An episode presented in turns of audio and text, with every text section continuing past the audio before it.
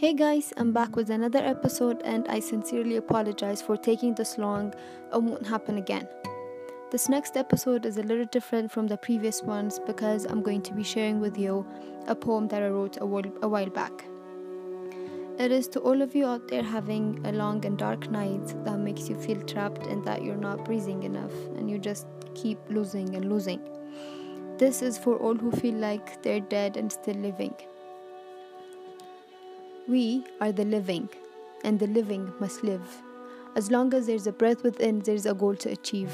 No matter how much is lost, there's always something to give, and the living must live.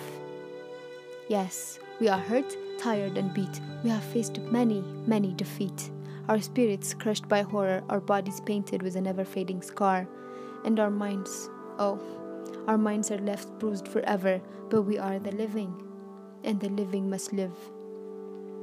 We have nightmares at night, remembering the pain and fright. We suddenly awake and roll over, only to find an empty side. We have lost the people in this deadly fight. We've lost our children, we've lost the unborn. We have fathers and mothers we mourn. We've lost the anchors in our lives, the ones we counted on. And we lost them so fast, it happened so sudden that we're only left with the grief and pain hanging over us like a lifelong burden. Sad, we've lost our friends and with them our pretty smiles.